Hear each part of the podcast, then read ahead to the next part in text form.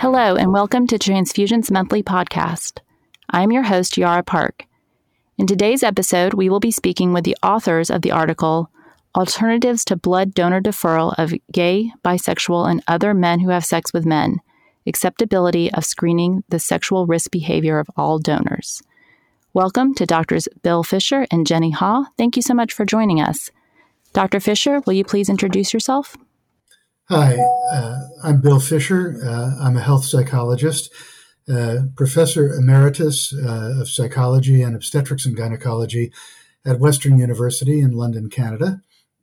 Thank you. And Dr. Haw, could you introduce yourself, please? Sure. I'm a sociologist and scientist at Canadian Blood Services uh, in the Donation Policy and Studies Group and adjunct professor in the Department of Health Sciences at Carleton University here in Ottawa, Canada. Thank you both. So, to start, could you summarize your study for our listeners? Well, if I might, um, this is really a biblical story of a study that begat a study that begat a study. Uh, and then I'm going to turn it over to Jenny uh, uh, for uh, for her uh, version of events. Uh, a number of years ago, four or five years ago, I teach at the medical school at Western University one of my students came forward and said, uh, Dr. Fisher, I've just donated blood. And I encountered uh, what can only be described as an appalling and stigmatizing screen for men who have sex with men to be deferred from blood donor donation. And the short version is that the then current uh, donor screening questionnaire uh, asked whether you had syphilis or gonorrhea, asked whether you uh, had been in jail for the past in the past year, asked whether you sold sex for money, asked uh, whether you injected illegal drugs, and asked whether you had ever had sex with another man. Uh, and we regarded this as a stigma cluster. And my medical student, uh, uh Alex Hofkirchner, uh, uh, said, you know, we're conditioning homophobia here. We're pairing all of these stigmatized things with homophobic affect, if you will. Uh, he did the heavy lifting. Uh, we got generous support from the Canadian Blood Services and uh, Health Canada. And we actually did a randomized trial where we had people complete the standard donor questionnaire, where MSM behavior, men who have sex with men behavior, was embedded in this cluster of questions about highly stigmatized behavior. Or, or we randomized people to fill out an identical donor questionnaire but we simply moved the uh, MSM screening question to neutral territory. And the short version is we found two things that were of note. First, we found that in terms of an implicit attitude test measuring unconscious bias, people who filled out the then current donor questionnaire indeed uh, were either activating or developing uh, anti gay bias uh, based upon uh, simply filling out the donor questionnaire then in use. Uh, the second thing we did was a bit of a, a guerrilla activity. We also screened the sexual risk behavior of everybody, and we found that a substantial proportion, a non trivial proportion, I should say, uh, of people who quote unquote passed the MSM screen uh, were nonetheless engaging in high risk sexual behavior for HIV transmission. So that rocketed us forward, uh, and uh, uh, we realized that for a variety of reasons, uh, social, cultural, technological, and the results of that study, we're probably migrating to an environment which favors the assessment of every individual's sexual behavior with anybody, uh, because the MSM screen didn't work and it was appalling both optically uh, and empirically. And Jenny got in touch with me and said, you know, let's do some research uh, on alternative approaches, and began with uh, a really exceptional qualitative study that begat and provided guidance for a future study. Over to you, Jenny. Thanks, Bill. I thought that the work that he had done was um, really significant um, and would be a really good complement um, to um, for the two of us to work together to better understand um, donors' views on uh, potential individual sexual behavior based questions that were under consideration um, by not just CBS, but other blood operators around the world. So we put together a funding application um, for a, a multi method, multi phase uh, research study to um, assess donors' views, understanding, and acceptability of sexual behavior based questions. To begin with an in depth exploratory qualitative phase where we uh, conducted, um, uh, where part of the interview was uh, a cognitive interview um, method where we uh, walked through um, specific set of questions with each of the uh, participants. And then we had a series of open-ended questions to better understand um, donors views of comfort discomfort with the questions as well as what they might for those who experience some discomfort what might um, help to mitigate some of that discomfort with the view that the results of the qualitative um, phase would then um, feed into um, the quantitative phase or phase two, which is um, the which brings us to the the article that we're um, discussing today. So I might at that point pass it back over to you, Bill.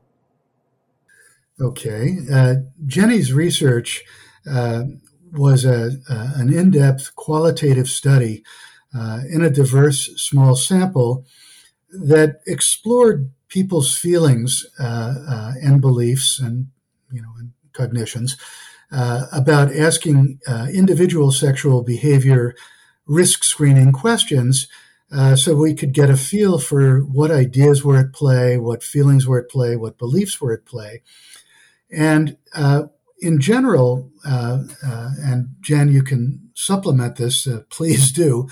In general, we found that people were comfortable with asking such questions, and these were these were um, experienced donors uh, in the Canadian Blood Service, so they they knew that such questions might be asked, and they were accustomed to having them asked.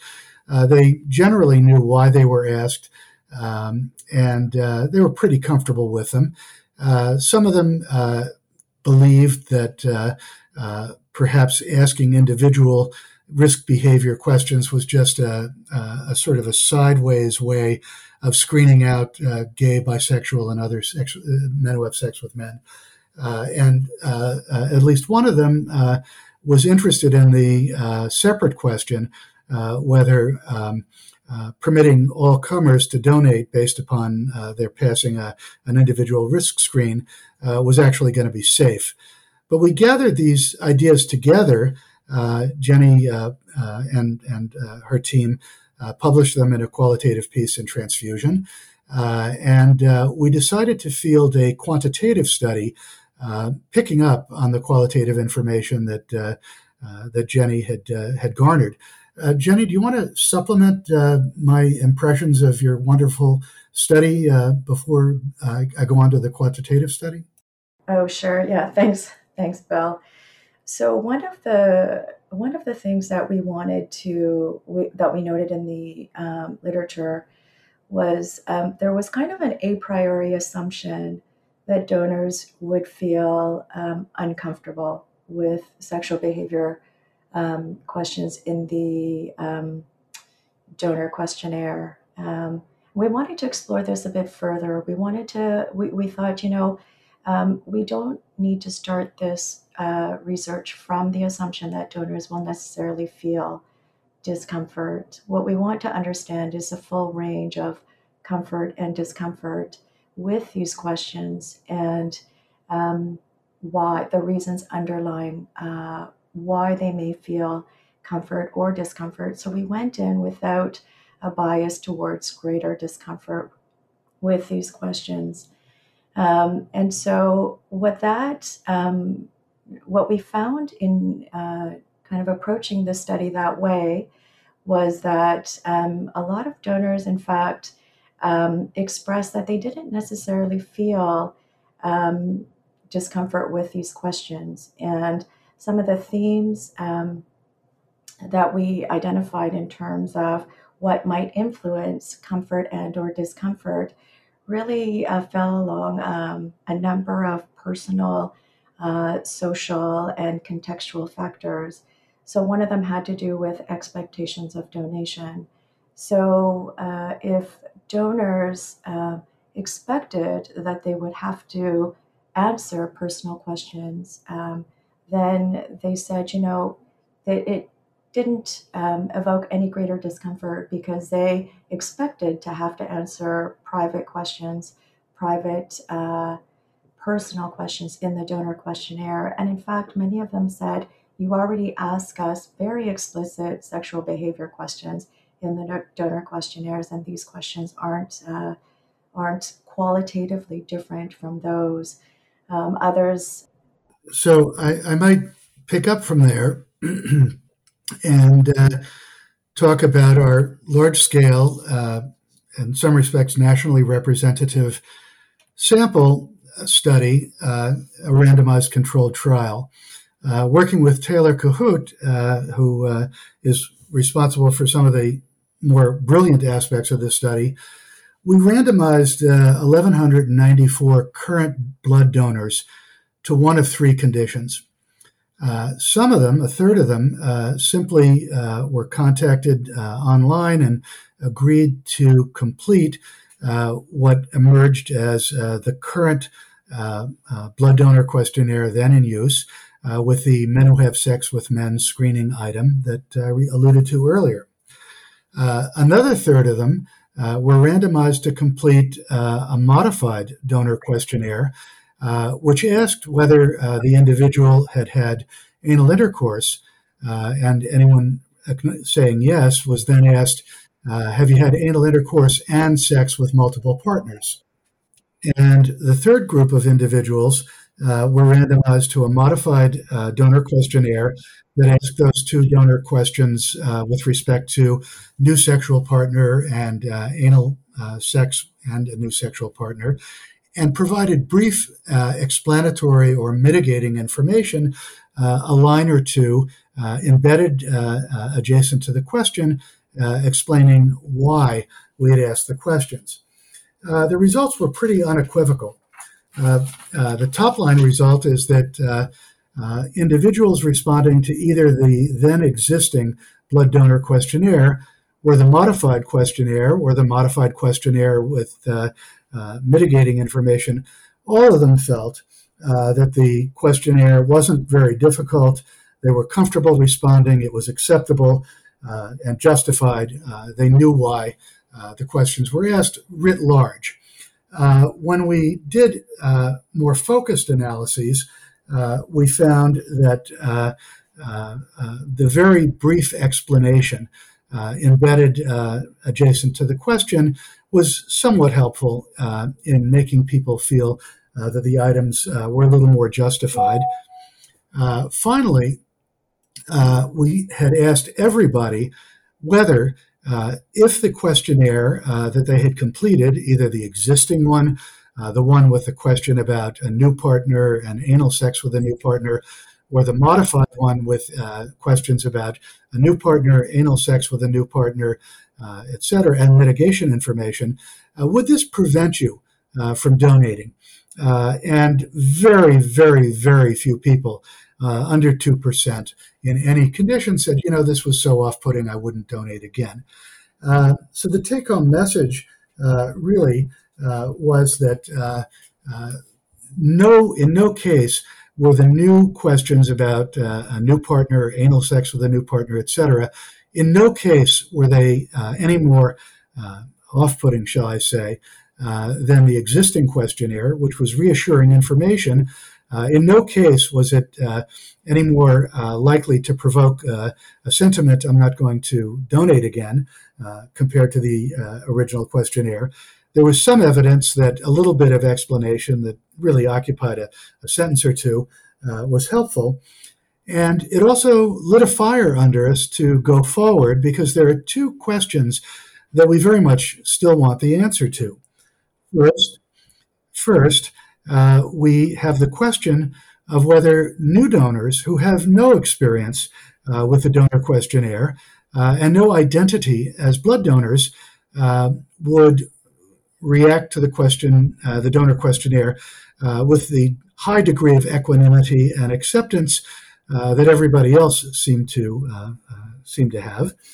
And the second question is, as uh, Health Canada and the Canadian Blood Service have now dropped any MSM deferral uh, in favor of individual sexual behavior risk deferral.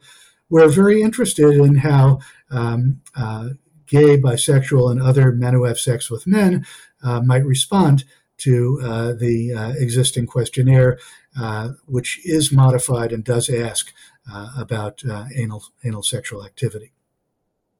That was a wonderful explanation of how you started and how you got here. So I have to ask a background question. So, Bill, before this student asked you the question, were you involved with blood banking, transfusion medicine at all? Um, I was involved in two ways, uh, neither of them direct. Uh, I've been conducting NIH supported research on HIV risk behavior uh, for 30 years. Uh, and um, I was veteran enough to have been uh, working with many of the people who unfortunately were involved in the Canadian quote unquote blood scandal, uh, where in the early 80s, inadvertent transmission of HIV was, was a fact. Uh, the uh, other piece is uh, my wife is an inveterate blood donor uh, who's donated 95 times, and I am an inveterate sissy uh, who's never donated. Well, thank your wife for us. We appreciate all those donations for sure. It was really the um, the gutsy second year medical student who's now a psychiatry resident who came up and said, We've got to do something. Uh, you know, from an optics perspective, this is appalling. And I bet, I bet from an empirical perspective, we, we're generating homophobia. And that's where this story really starts. So, are you still using MSM questions or is it um, more individual risk assessment? No, we we moved to an individual risk assessment um, approach it's very rare that I laugh out loud when I'm reading a manuscript from a medical journal. But when I got to the part that 1.92% of participants who got the original, what was currently being used donor questionnaire said that this would prevent them from donating, I laughed.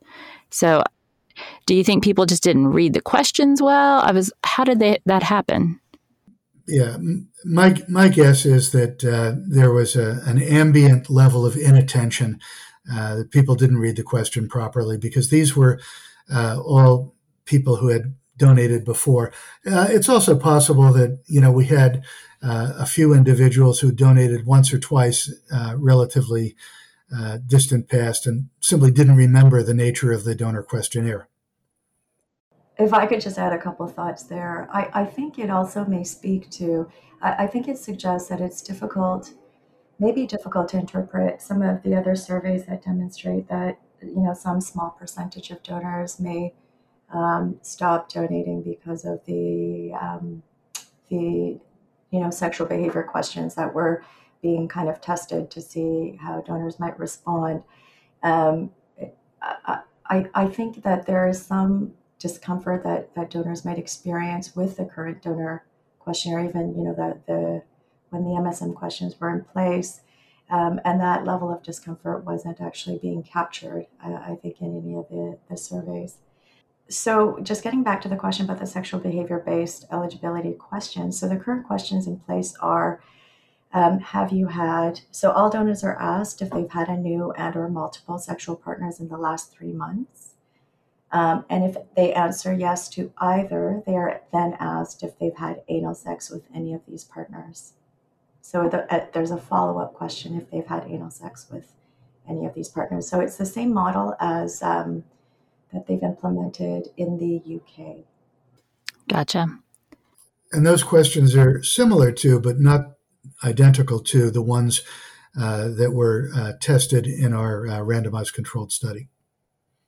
So, do you think the donor questionnaire with the mitigation. So, the modified questionnaire with the mitigation that explained why you were asking. Do you think the burden of the extra reading the donor has to do justifies the increased comfort? Or do you think this is something that maybe should just be done for the first time donors and then not require the mitigation for the next subsequent donations? That's that's an interesting question, um, and there are really two things going on here. One is we're um, uh, explaining to the individual donor why we're asking questions of this nature um, uh, in the moment. Uh, and that may be helpful, and we have evidence that it is a bit helpful. Uh, the other thing we're doing is we're, we're um, uh, engaging in an educational activity uh, that across time I think may elevate awareness quite generally, not only in individual donors, Um, my, you know, intuition is that literally the two to three sentences um, of mitigating information adjacent to the questions uh, are probably worth uh, worth maintaining uh, for all donors. Uh, not everyone's going to remember it. Um, the questions may change over time. The mitigation may change over time, and it's very very little um, investment in time uh, that goes on. Um, I would also say that positioning it adjacent to the questions that are being asked may be of value. Uh, because if it is positioned, if the explanatory material is positioned in a lengthy uh, prefatory um, sort of run up to the whole questionnaire, uh, people may gloss over it. They may not connect it to the questions. They may just not read it. So now that it's gender neutral, what is the utility of still collecting information about sex assigned at birth and current gender? Is it used for TRALI mitigation, um, hemoglobin thresholds, um, for example, or is it just collected for demographic reasons? That's a very good question. I think that it continues to be collected. So I, I would say that um, there's some work exploring, um, you know, gender um, and gender diversity in uh, the blood systems and um, the purpose for collecting uh, sex assigned at birth and gender for a donor. So currently, um, uh, maybe I should clarify that with the change to um, the individual sexual behavior based questions, there were also some changes made to um, how we screen trans donors. Uh, so prior to the change to individual sexual behavior based uh, screening, um, if a, a donor self identified as trans, um, then they were asked several follow up questions that would determine whether or not they were registered in the sex that was assigned to them at birth or their gender. But with the change to um, the individual sexual behavior based approach, um, and uh, you know the the gender of your partner no longer being significant in the screening process. Um, the trans donor screening criteria was also changed, so all donors are registered in their self-disclosed gender within the binary system of male female only. So we don't have um, non-binary options yet uh, in the IT system here. Um, so, sex, so the gender of donors continues to be used to assess for TRALI risk, to be um, to determine interdonation period. So here in Canada, donors registered as male can donate every 56 days. Donors registered as female can donate every 84 days. Um, it's also used to determine minimum hemoglobin levels they're different for donors registered as male versus donors registered as female. Um, but I would say um, that's a really important area of um, research that is happening now. And I think that additional research, ongoing research, is really important in this area um, to ensure that, um, you know, with um, a more individual sexual behavior based screening approach, increasing um, recognition of gender diversity in our donor population and in the general uh, population. Um, it's important to ensure that our screening processes and practices are as inclusive as possible for donors of all genders and to ensure that we're collecting the um, uh, absolutely you know necessary information to ensure uh, recipient safety donor safety um, while being as inclusive as possible. So I think um, it's kind of a long answer to your question, um, but I think that um, there is ongoing research to look at um, how to increase gender diversity and to be more inclusive of gender di- diverse donors in the donor system and to ensure that what we're collecting from donors in terms of gender and sex assigned at birth um, is um, being collected uh, safely and to and used um, in very clear and and uh, direct ways. Yeah, I would I would add um, from the peanut gallery a, a thought or two. Um, sex assigned at birth, as, as noted by both of you, uh, may have medical significance uh, and probably will need to be retained, you know, over time. Uh, sex, uh, uh, you know, uh, gender identity is a very, very important self-designation that needs to be represented and respected uh, in an era of gender diversity and understanding that there's a difference between biologic sex uh, and gender identity. And this actually may be a place where uh, mitigation may be helpful uh, because uh, uh, in the gender diverse world, there are very legitimate questions about why are you even asking about my sex assigned at birth? We may need to explain that. That's a really good point. Were you able to compare the comfort level and acceptability of the three different donor questionnaires based on uh, where the donor lived, uh, urban versus rural, or the donor's age? Were there differences there?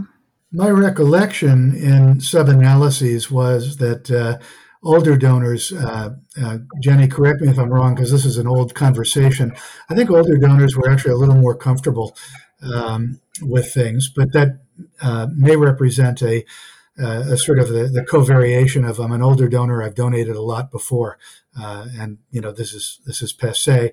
Um, I think our general finding was that uh, levels of comfort, acceptability, perceived justification were were very very robust, and you know it it, it might be of, of sort of theoretical. Uh, and statistical significance, but not of much practical significance to parse people at the very bottom of the scale or at the top of the scale. So, um, what was the hardest part of the study?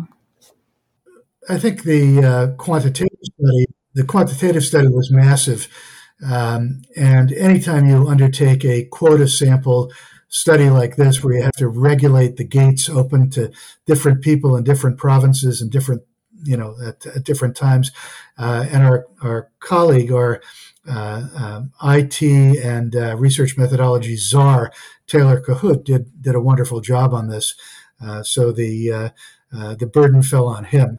And then the research ethics boards, as Jenny can concur, again, research ethics boards, IRBs, as we call them in the United States, are critically important and indispensable, but they take time. And we had both university ethics boards and Canadian Blood Service ethics boards involved.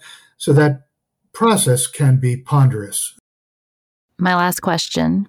Your group has done amazing work, and I loved the story of how it started to where we are now. What's next for your group? Bill, do you want to get us started?